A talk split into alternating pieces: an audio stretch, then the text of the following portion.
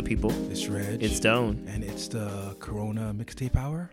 We played some selections from Vado's Slime Flu mixtape series, some of my personal favorites. Right now, I'm going to play a little bit of that Gucci Mane, Bird Flu. I'm going to end the set, I think, off with uh, Travis Scott, Sicko Mode.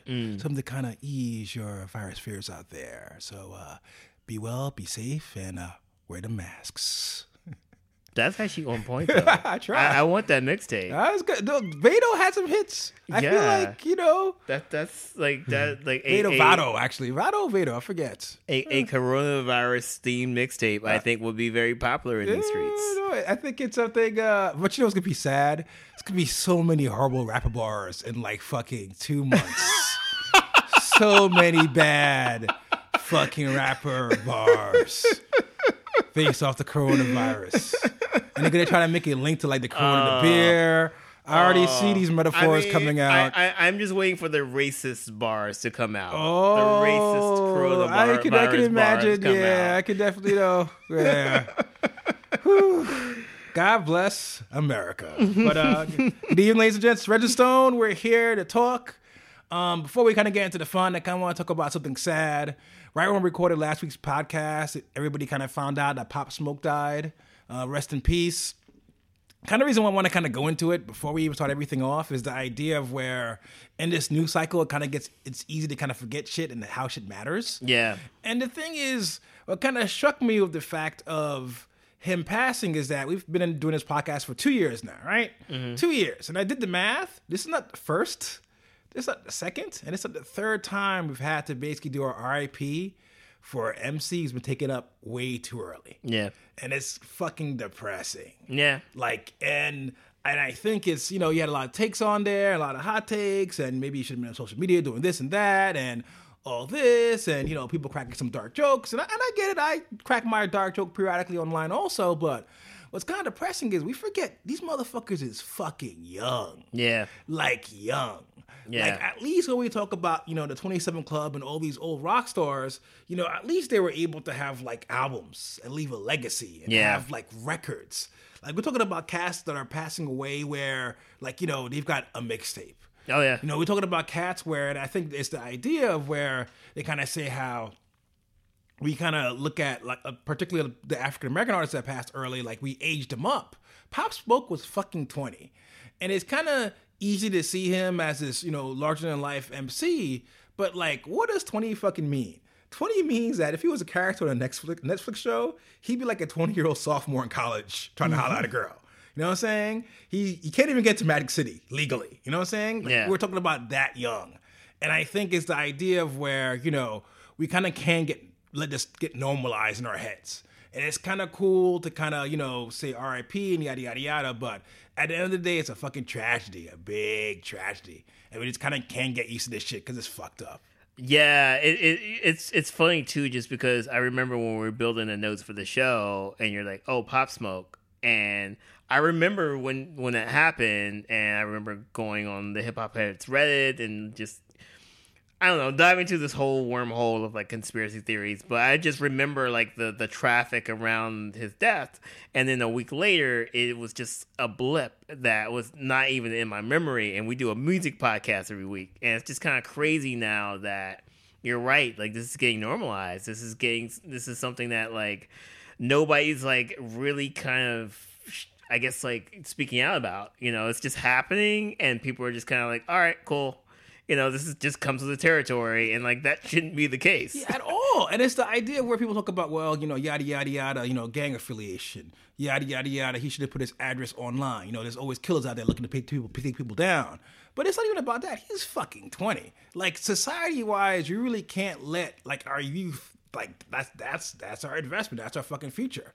And, you know, like you know, the, I'll even be fucking greedy. As a music listener, I liked fucking what he was doing. I liked the way he was going, and it's kind of fucked up where you know such a young talent got robbed. Like that's that's art we lost. That's somebody's brother that we lost. Somebody's cousin that we lost. Like you know, that's you know guaranteed at that point in time, people were eating off of his career. And what's fucked up is the fact of you could say that dude was in Hollywood Hills in a white ass mansion away from all that nonsense, technically. And it's just like it still finds a way to fucking grab you, and that's what kind of depressing about the whole situation. Yeah, I mean, I, I haven't really followed up with the case. I know there's a bunch of conspiracy theories that he like posted his address on on Instagram, or like people found his address, like you know.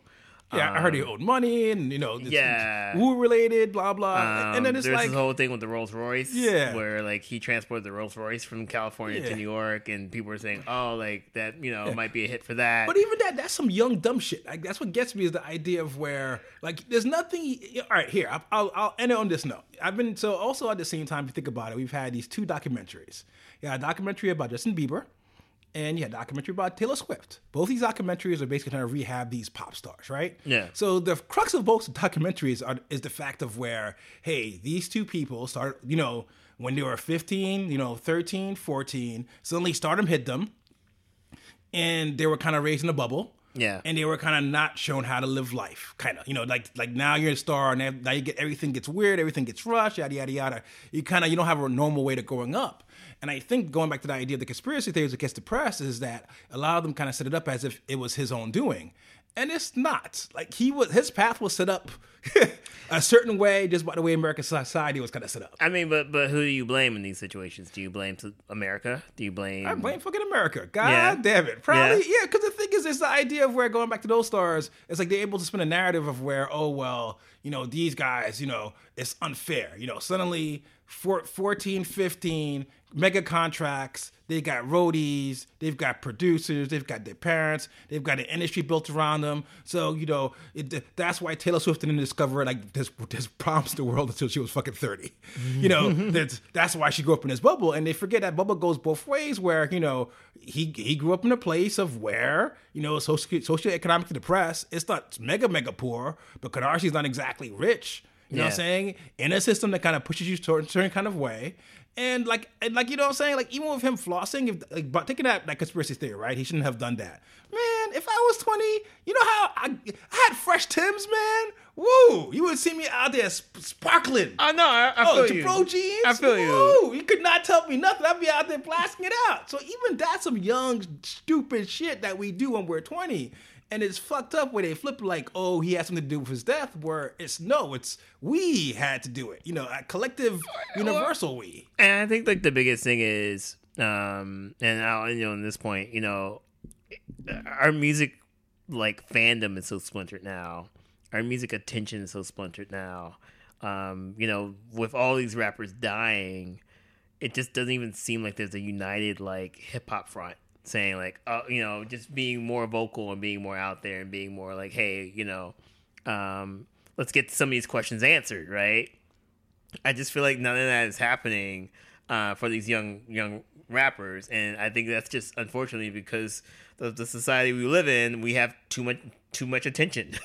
we have too many things like uh, vying and grabbing for our attention um, to the point where you know there just isn't that mass uh, of, of of people like you know demanding answers for like pop smoke, right? And I think that's really sad. I mean, you know unfortunately this thing happened, but there's also something where you know, like even Tu- Biggie and Tupac, there's a mass of people who like demanded answers, and we got no answers in terms of like who actually killed them. Um, yeah, no, it's it's yeah. But there, at least there's a mass of people who are upset, and there's people like going after the LAPD, and like there are people who are just like really trying to push it, and like getting the FBI involved and whatever. Like I'm sure there's conspiracies of why nobody's been found, but like Shout out none- to Suge Knight.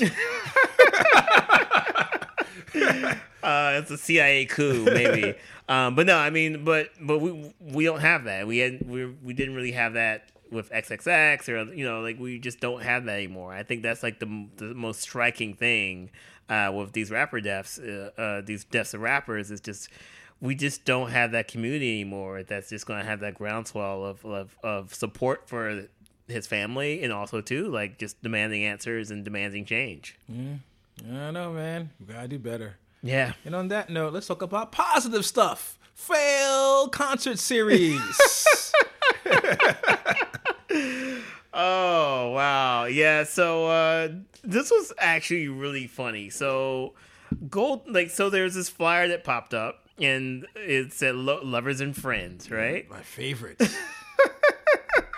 and it had like Megan Thee Stallion on there. It had Snoop Dogg. It had uh who else was on there? Um, Lil Kim. Lil Kim was on there. It was a weird mix of anybody who's vaguely in R and B for the last twenty years. Yeah. So first off, it was like a weird collection of people. It was just like it didn't even seem. It was billed as kind of like a throwback R and B festival, but again, you have Megan Thee Stallion there. He's not R and B artist. You have Snoop Dogg, who actually put out two decent R and B like albums. Yeah, no, but you know, like not known as an R and B artist. It's almost like it's a collection of black people. yes. You know, but this this flyer dropped, and then all this thing, with you know, people were just like, "Is this Fyre Festival?" Um, and the, I think the first thing they noticed is that Megan Thee Stallion was already committed to play Broccoli City in DC, and then you know artists started coming out and saying, "Hey, like take me off the flyer," or "Hey, like I didn't get a deposit for this," or "Hey, like whatever," and it's all kind of happening in real time. And like there's like these Twitter investigative reporters, like you know, like compiling information and posting real time updates, and it was hilarious. And everybody basically assumed that it was Fyre Festival 2.0. Um, and I saw the flyer, and the first thing I noticed is like the producer is Goldenvoice. And if you don't know who Goldenvoice is, they're the people behind Coachella. And also a couple other festivals like Stagecoach Festival they do. It's like a country festival. If you if But- you know your Star Wars, they're basically the evil empire. Yeah. but I mean, but you know, they're not they're not Ja Rule, right? Like yeah, they're like they they they've got they've got they're, they're billionaire funded. They're they're Yeah. big big Yeah. big dogs. Arguably, probably some maybe next to what's the big uh Glastonbury? Uh yeah, Glastonbury, like it's modeled after like Glastonbury. yeah, so maybe like European one of the top two probably Oh, yeah. revenue generating festivals in the world. Oh yeah, yeah. yeah. So at first I saw that I'm like, I guess I, I gave them the benefit of the doubt because I'm like, well, if Goldenvoice is on here and they're not saying that they're they're not doing the festival, then at least like there's a reputable name that's behind this. It's not like some you know fly by night. But somebody fucked up. Somebody, I think what might have happened is they released the flyer too early. The people who were like confirming the deposits and working with the managers and doing whatever forgot to inform the social media person that X amount of people were not on the flyer. And there's some miscommunication there, and uh, somebody somebody fucked up. Yeah, no, absolutely. And it, it's something is I can kind of see it because going back to the the lineup, the lineup is fucking insane. You've got Usher, you've got TLC, you have Lauryn Hill, you have Brandy and Monica, who I'm pretty sure hate the fact that their names are next to each other. You've got SWV, you've got Little Kim, you've got Nina Sky, you've got pretty pretty, pretty much anybody who's got a decently big pop hit, pop sorry pop R and B pop crossover hit in like the last. 20 years is fucking here. Summer Walker's here. Yeah. Even your news goes represented. I, and like you said, it goes back to the idea of where it's marketing. It's the idea of where probably they had certain things, they had certain things in place. You know, ticket sales are X. We have to hit these kind of margins by Y. And you know, probably they, unfortunately, it's a black festival. Probably had a couple of you know, couple of dudes involved. you know, Ray Ray and them. Didn't make sure all those checks were signed beforehand. That's racist. I'm just being, I'm just being real. But I think I think Yeah. that's the thing though. Like I I- like would Co- like they wouldn't let Coachella happen like this. Oh yeah, no, no. It's it's it's probably Like- because I'm assuming, and I, I gotta see see what happens. So lo- so long story short, I guess Snoop is involved, but probably had promoters because at least smart enough, Goldenvoice probably knew that they don't know the market that well. Yeah. So he probably worked with somebody else who knew who knew the market enough, where it's like, oh, here's our budget. We'll work it out. We could, we could get all these acts. They probably made inroads with some of these acts managers. They put it on the flyer because we're happy to have that flyer with basically pen and pixel ass font. By the way, it's all fucking golden and fucking diamonds and shit. It's weird. And you know they had they had to make sure ticket sales went on sale, and tickets already went on sale. Actually, I believe 'Cause I think they're having the second day already. So it's and I think it's less about they jumped the gun, but the idea of that not everything was in place, and it's very social and the social media, I should say. And so obviously, if everything's in place, and somebody says, "Hey, you know, they at fucking Usher, like I want to see you on fucking May," and Usher's like, "Motherfucker, what do you mean?" But that's the thing. You had that. You had Yeah. Usher. You had Lil Kim. Like take my name off the flyer. Uh, I forgot who. Like you had a few artists who were just like Mase is on there, and Mase was like, oh, yeah, Mason's adamant. He's like, "I ain't." yeah. Yeah, and yeah, I guess like uh, there's an article where I guess yeah they did hire an outside promoter, and the outside promoter is like oh like trying to explain everything, and like oh Lil Kim was like out of town when we we confirmed it with her management, and blah blah blah. Uh, but again, it's just like it, it it makes me nervous, right? Like if I want to spend like two hundred dollars on on this, uh, you know, is is this worth my while? Um, you know, it just kind of like makes me wonder. Really? Uh, I, I, I, like I said, they have the bag. They will roll up with the with the Brinks truck, and Rick Ross will personally come out and hand you those bales of cash. Because, like I said, it, it, they're such a machine of Coachella that there's no way this festival is gonna drop the ball. I think the issue, like you said, is the idea they worked for outside promoter. And like I said, worst worst case scenario, Coachella's gonna come in and just fix that shit anyway because that they just that's their money. You know what I'm saying? And, and and like I said, I'm looking forward to the festival. I hope it's I hope it's a hit. Uh, like on paper, it's a fucking fantastic festival. I wish I was on the West Coast. I hope it's big enough of a hit so that way next year it could be on the East Coast. It seems fucking fun all around. So yeah, but what, what dates are those? Is that May? Let's see. Uh, at Los Angeles, May. Wow, right. Oh, actually, that's probably why. Right around the corner, May 9th. Oh, okay, word. Yeah, so that's probably why they had to hmm. kind of get it out there because it, it is Yeah, kind of late. that's- that's- yeah, March is around the corner. that's You got, mad late. Yeah, you got you got two and a half months basically. Yeah, you got that's- three months tops. Wow. Yeah, so that explains I, everything. I, I'm kind of curious about like how this all came together because it, it does seem a little rushed, you know, because they announced Coachella like almost a year in advance. Oh yeah, agreed. Yeah, but it's, it's outside promotion, and like I said, I kind of get it because at least they were smart enough to know that hey, we can't do this on our own. We need to have somebody who knows these acts. yeah, It's just probably you know time and pressure. Yeah, But, you know yeah. they'll, they'll make their money. yeah. All the bags will be spent all around, and you know we'll all be online trying to get in, paying three hundred dollars for these tickets. Anyway, Anyway, so it's uh let's talk about the big album. So Yeah. little small Register Stone fact. The reason why we started this podcast was we were drunk at a party drinking free alcohol, that's right. debating a certain artist who I was hating on for years.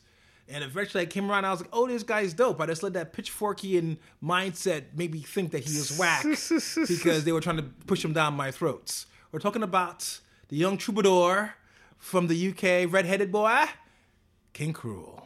The dude, The dude. the dude King Krule The dude King is Cruel. back. woof, woof, woof. This depresses shit. because there's a total non-change to the rest of his music. Well, it's it's fun. All right, so if you don't know King Krule, it's it's kind of hard to, to explain. Like he's basically uh very British, but amalgamation of like jazz, a little bit of hip hop, a little bit of folk and indie. But I would basically say he's like this crazy avant-garde jazz artist. Like even if not every track sounds like jazz, like just the way he approaches constructing those tracks. Just seem like jazz to me. It just seem like completely deconstructed. Agreed. He's, he definitely has. He's he's somebody. Yeah, it's deconstructed. He's somebody who approaches it from that kind of an angle. Like it's less songwritery. Like he definitely has hooks. He definitely has beats. It's somebody mentioned. I guess his um, dub influence because I guess somebody in his family somehow has to be in that, and you kind of get it. It's it's it's minimal but maximal. It's just like he leaves a lot of space in his music to kind of let I guess guitars and depression in. Yeah, yeah, and it's depressing as fuck. Yeah. like it, it's very much kind of him observing the world. Like he's just like this loner dude that's observing the world and looking at the world crashing down around him and making observations. I feel like that's kind of like his shtick, um, in a few words. Um, and if that's your bag, you know, like this album is for you. Yeah, it's just going back to the coronavirus. If you want to sit back there and watch the world burn on CNN, this is a perfect soundtrack, guys, guys and gals. Um, no, for like it's it's it's. I think of him as the idea of where, you know, remember MySpace, the beauty of MySpace. I love MySpace. You know, back in the best days social where, network ever. You know, you were out there grabbing all these influences. I think he's somebody where he obviously has his his jazz chops, solid guitarist, and you know he's somebody where I think somehow out of future they could do a collaboration or a beat or something. He also has like a little rap career, makes some beats. He's just somebody whereas any real musician now, as opposed to when we were growing up, genreless is the idea of where I fuck with this, I fuck with this, I fuck with this. Let's put us all in the fucking bag. And so that's basically been his career, where it's been a good mix of, you know, it's. I think if it's anything, I would kind of describe it as just moody. Like, is it something where it's just like you know, because, and because like even with the last album that we both kind of gushed over was the ooze, where it was like I feel like 18 hours long. but it was stuff where you would have like almost like post punk. You would have straight up jazz. You would have straight up like '60s rock ballads, kind of. Yeah. But he kind of all kind of went to this filter of where very bassy, very minimalist, very kind of just sound sketches, soundscapes kind of coming in and out, almost like a like a jury, like like let's say '60s French music could imagine if it was played in real life. What's kind of interesting with this record is that, as opposed to that old record, The Ooze, you had it was very long, but it touches a lot of distinct genres, very specific. We could say, "Oh, here's the here's the upbeat pop punk song." Yeah. Here's the one that just definitely could be like almost Glasperish. This one's kind of stripped a lot of those extra ideas out, just very specific ideas, and kind of made it into this more oozy depression kind of album.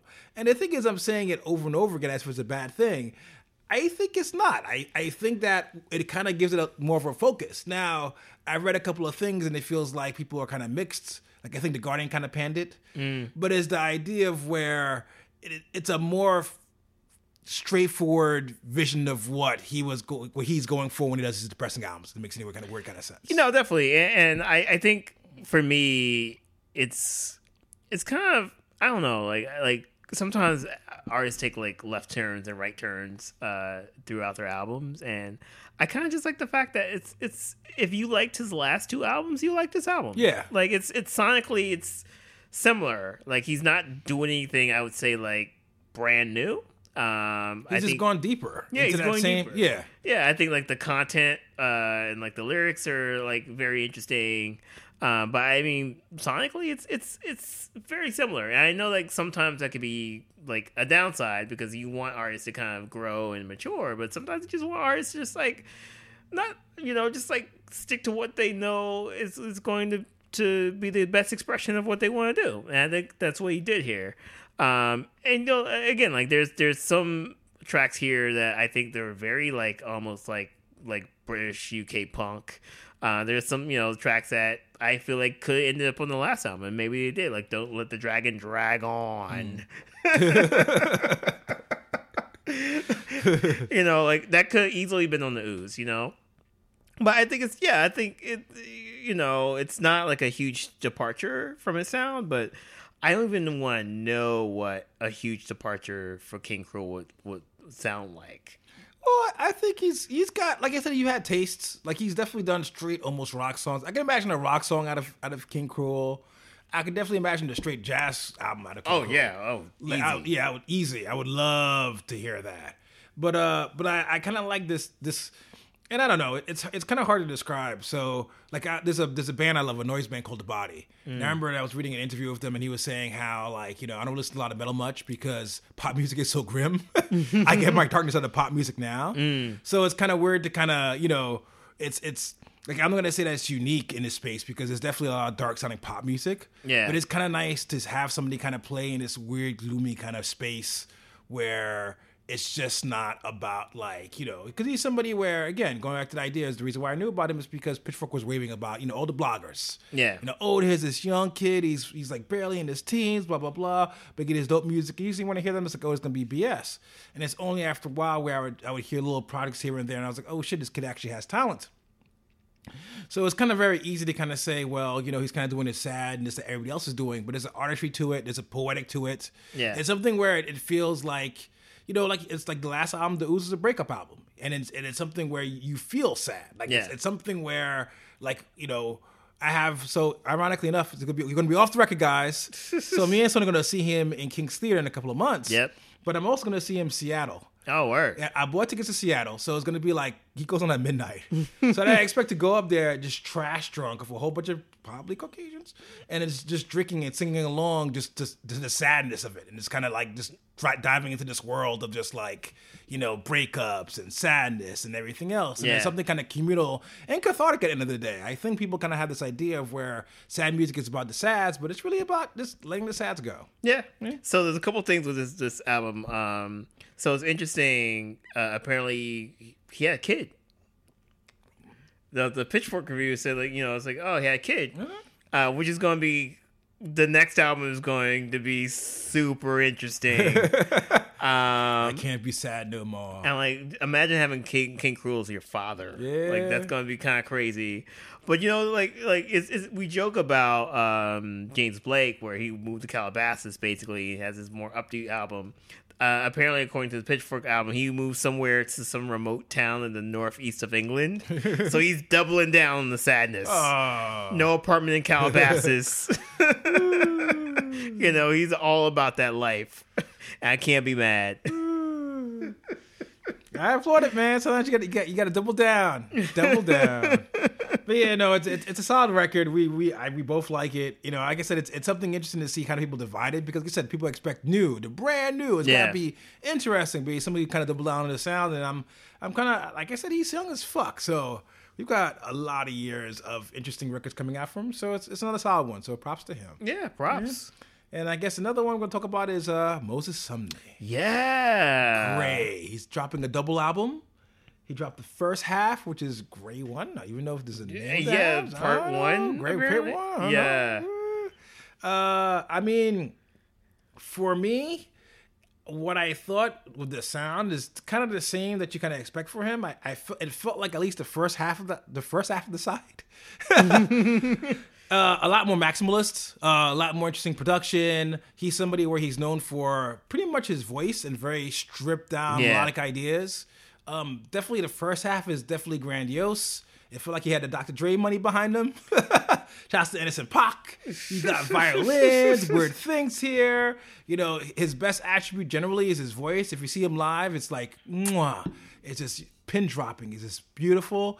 A lot of it is behind, let's say, filters, pitch pitch shifted, things like that. A lot more experimental. As the side goes on, it becomes more and more stripped down. For me, when I first heard it, I was like, "This is not what I necessarily want out of an artist." Mm. And I go back to the idea of King Krule, whereas it's like we kind of put artists in our like you know box. Yeah. So for me, you know, I imagine it's Moses Sumney I come home, put a little incense on, you know what I'm saying? put on Netflix and chill, perhaps, you know, a minister for melancholy. You know, sit back, you know, get wait for my, you know, my, my significant other to come over and, you know, get some buns. Yeah. I felt like the first half of the album was a little bit more maximal, and there's nothing wrong with that. It's somebody where he's he's been in the game for a minute. I remember when I first heard about him when he was curating, I think it was Bon Iver's like festival. He had like he was involved with it. Some Yeah. some weirdness very early on where he- he's been kind of doing this avant-garde music for a minute. So it was cool for him to kind of capture that side. And also at the same time, he's still a solid ass songwriter. So like my favorite track on this is basically a song called Polly, which obviously is about polyandry.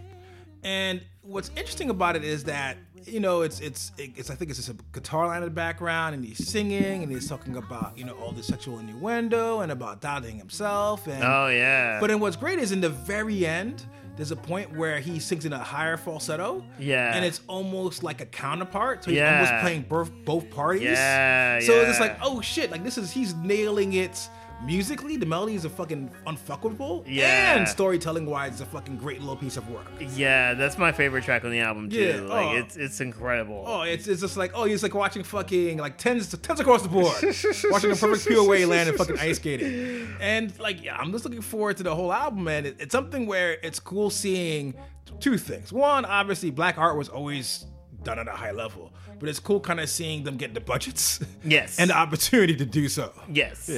So, all right, my, my, my first uh, first thing about this album is going to be a prediction. You want to hear this? Mm-hmm. 2021 rap album of the year, Grammys. Really, You're joking. Sadly enough, I am where jo- I am joking. I, I, I am you, joking. You said that, and I don't doubt it because there's a couple of spoken word parts. So I can imagine your average 85 year old Grammy listener on some like, whoa. just got a little hip hop. I did, I did not expect you to take this serious. No, I actually believe it. There's at least like two spoken word parts. Yeah, I can definitely see it. I mean, I, I mean, it, it, it, I don't know. I feel like it, has just as much singing as Igor, so who knows? But um, just to get serious for a moment, like I like, I wasn't taken aback by the first half of the album. Like, I did think it. You know, you could tell he had some higher production values, and he secured the bag, and I'm happy for that. Oh, but- the bag. Oh, yeah, bag. but it was. It didn't seem drastic for me. It didn't seem like such a departure. It didn't seem like he was trying to make like a radio hit, like like I remember like like uh Tune Yards and like her first album where she was like homeless and she was like recording on like uh, you know her iPhone or something.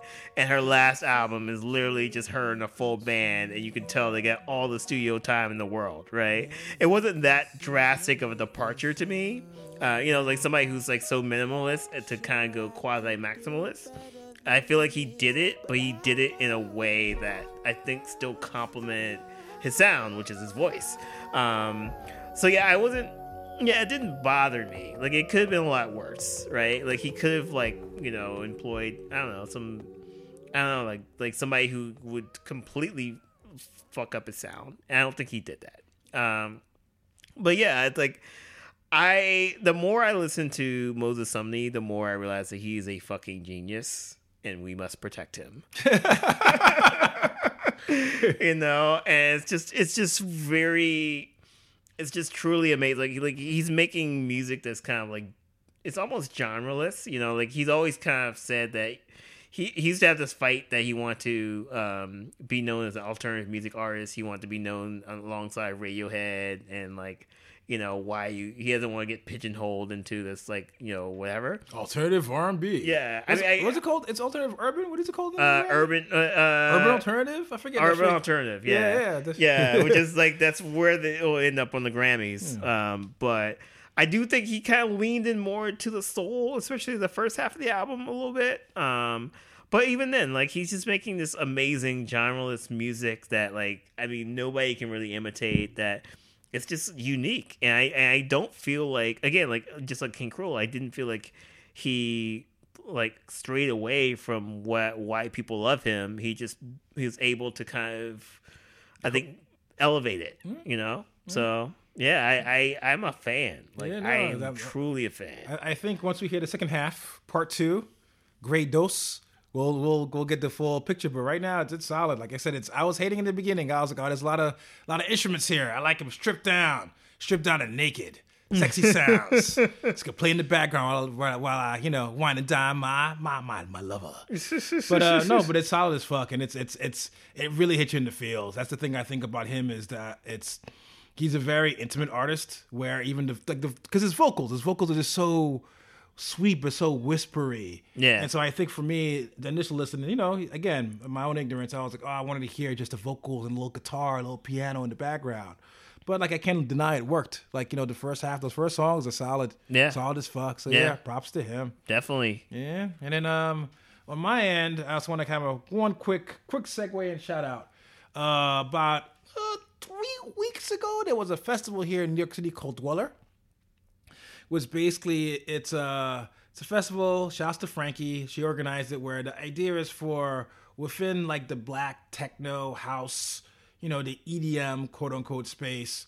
Even though a lot of the actually pretty much fucking all the pioneers, house, Detroit, I mean Detroit, Detroit, Chicago, New York City, all these places that kind of start, started the house music movement, started fucking techno, yeah. kind of got erased over the years. Mm-hmm. Well, they had a festival a couple years a couple years ago. Wow, Jesus Christ. Rewind. Anyway, last year, motherfucker, she decided to have this idea to have the fucking festival to have POCs show up and play fucking the music that they fucking started. Nice. And she she fucking followed that shit up again this year. And guess what, people? That shit was fucking dope. Nice. God damn it. There it is. Was that the one that you. Yeah. Oh, and the dude. thing is, I tried to go to some of the. Like, the thing is, I'm fucking washed. So I, I couldn't make to all the shows. I I, I wish I, I wish I would have went with you. I, yeah. I, had to move that day. You know, I had to do yeah, like all whole, the unpacking that day. He was, you, you, you were leaving the poverty of Harlem to come down to the gilded cage that is New Brooklyn.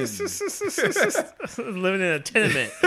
um, but no, no, that that that's amazing. Yeah, like, it was fucking awesome. And that's cool. And, and the thing is, it, it was and it, it was a real success. I think I tried to go to the first day had a like a panel of her and shouts out to speaker music where they were talking about just the idea of making you know keep techno black. Yeah. Um, or make black techno black again. I forget the same exact what they said, but and it was like packed. Like I could get in. It was like packed like they were giving out free alcohol and shit. Mm. So and then like all the events were a success. I could only really show up for the last daytime one, which is pretty fun. But um, it was great. But since then, I've been kind of listening to kind of just basically more house of techno. Yeah. Um, so on that same kind of riffage, basically, I think it was a week or two ago, you had Ace Mo, which dropped, which is basically uh, New York City Cats, two of them together. It's basically Ace Mo.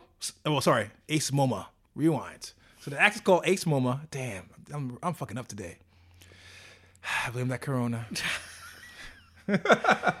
the act is called Ace Moma. R.I.P. Corona. R.I.P. Corona. Beer. Like y'all taking the L right now. Yeah, now. the act is called Ace Continue. Moma. Uh, it- it's made up of Ace Mo and MoMA Ready, Mm-hmm. and they're basically making t- like techno house. But what's interesting is the idea of where, as opposed to making anything that sounds, so there's their sounds that they kind of grab from feel like it's strictly from 85 to 95. Yeah. So you have house, you have techno, you've got jungle, almost borderline drum and bass. It's not the first time I've heard a record like this. I think a couple of years ago there was a record that crossed over by Zomby called "Where Were You in '92." Mm, yeah. But with that record, it felt like very much like, oh, here's a sample you haven't heard in 20 years. Oh, here's this this beat you're really used to. Yeah. With this, it felt like they used that as a jumping point, but the way they used it, it was ways where it's very modern. So it wasn't felt like a very hokey, like a nostalgia trip. They took something old and made it very new. So like I think for me, there was a track, and let me find it. It's called uh yeah, Amen to Swing, right? So it starts off, you've got a little, you know, four four sped up, so it's more techno. You've got little hi hats. You've got this dark bass line, right? So it sounds a little, little deep, dark, dark techno. You hear two or three in the morning, right? Yeah. And then slowly you realize that there's a, a jungle break beat that kind of gets chopped up. So it kind of comes in, and as opposed to playing the little, little, it gets chopped up. So it just kind of comes in, even though it's four four periodically. Mm-hmm. Then eventually he, they drown it out and bring in this classic like 1987 acid house cheesy synths, like two step as fuck. And it's like, oh shit, this fucking track was just kind of like, you know, it took you basically from like, you know, you have this little, you know, that dark synth line, let's say like 2000 dark met, dark techno, Yeah. into like fucking, you know, this little jungle break into like this fucking prime like 1987 acid house shit. Yeah. And it's just kind of they're kind of working at a level where it's not really a nostalgia trip, but it's kind of have this like this is our this is our this is where we've been this is our bag. Yeah. Like we know this shit hardcore. This is our DNA. Yeah. And it, it's kind of cool, kind of hearing them flip this classic sound into like modern techno like now. That's what's so up. I've been, I've been rocking that for the last couple of days. So props to them. That's what's up. Yeah. That's what's up. Yeah. Cool. And that's about it, I think. Yeah. That's it. Uh, y'all stay out there safe. You know what I'm saying? Right now on reginstone.com, we've got uh, free Corona masks. You know what I'm saying? We've got, you know, Lysol on deck. We've got fucking antiseptic fucking wipes. We have the cure. We've got the cure. We have, we have the cure. I'm gonna become a preacher now. I'll be like, we got the, y'all Why- need Jesus. well, you have to wire us the money first. yeah. And we'll get right back to you. Yeah, but seriously, y'all stay safe out there. You know what I'm saying? Don't buy into that bullshit racism. You know what I'm saying? Support Yeah. your local fucking agent shops. You know what I'm saying? Be safe out there. Take care of each other. And as usual, fuck the system. Peace. Peace.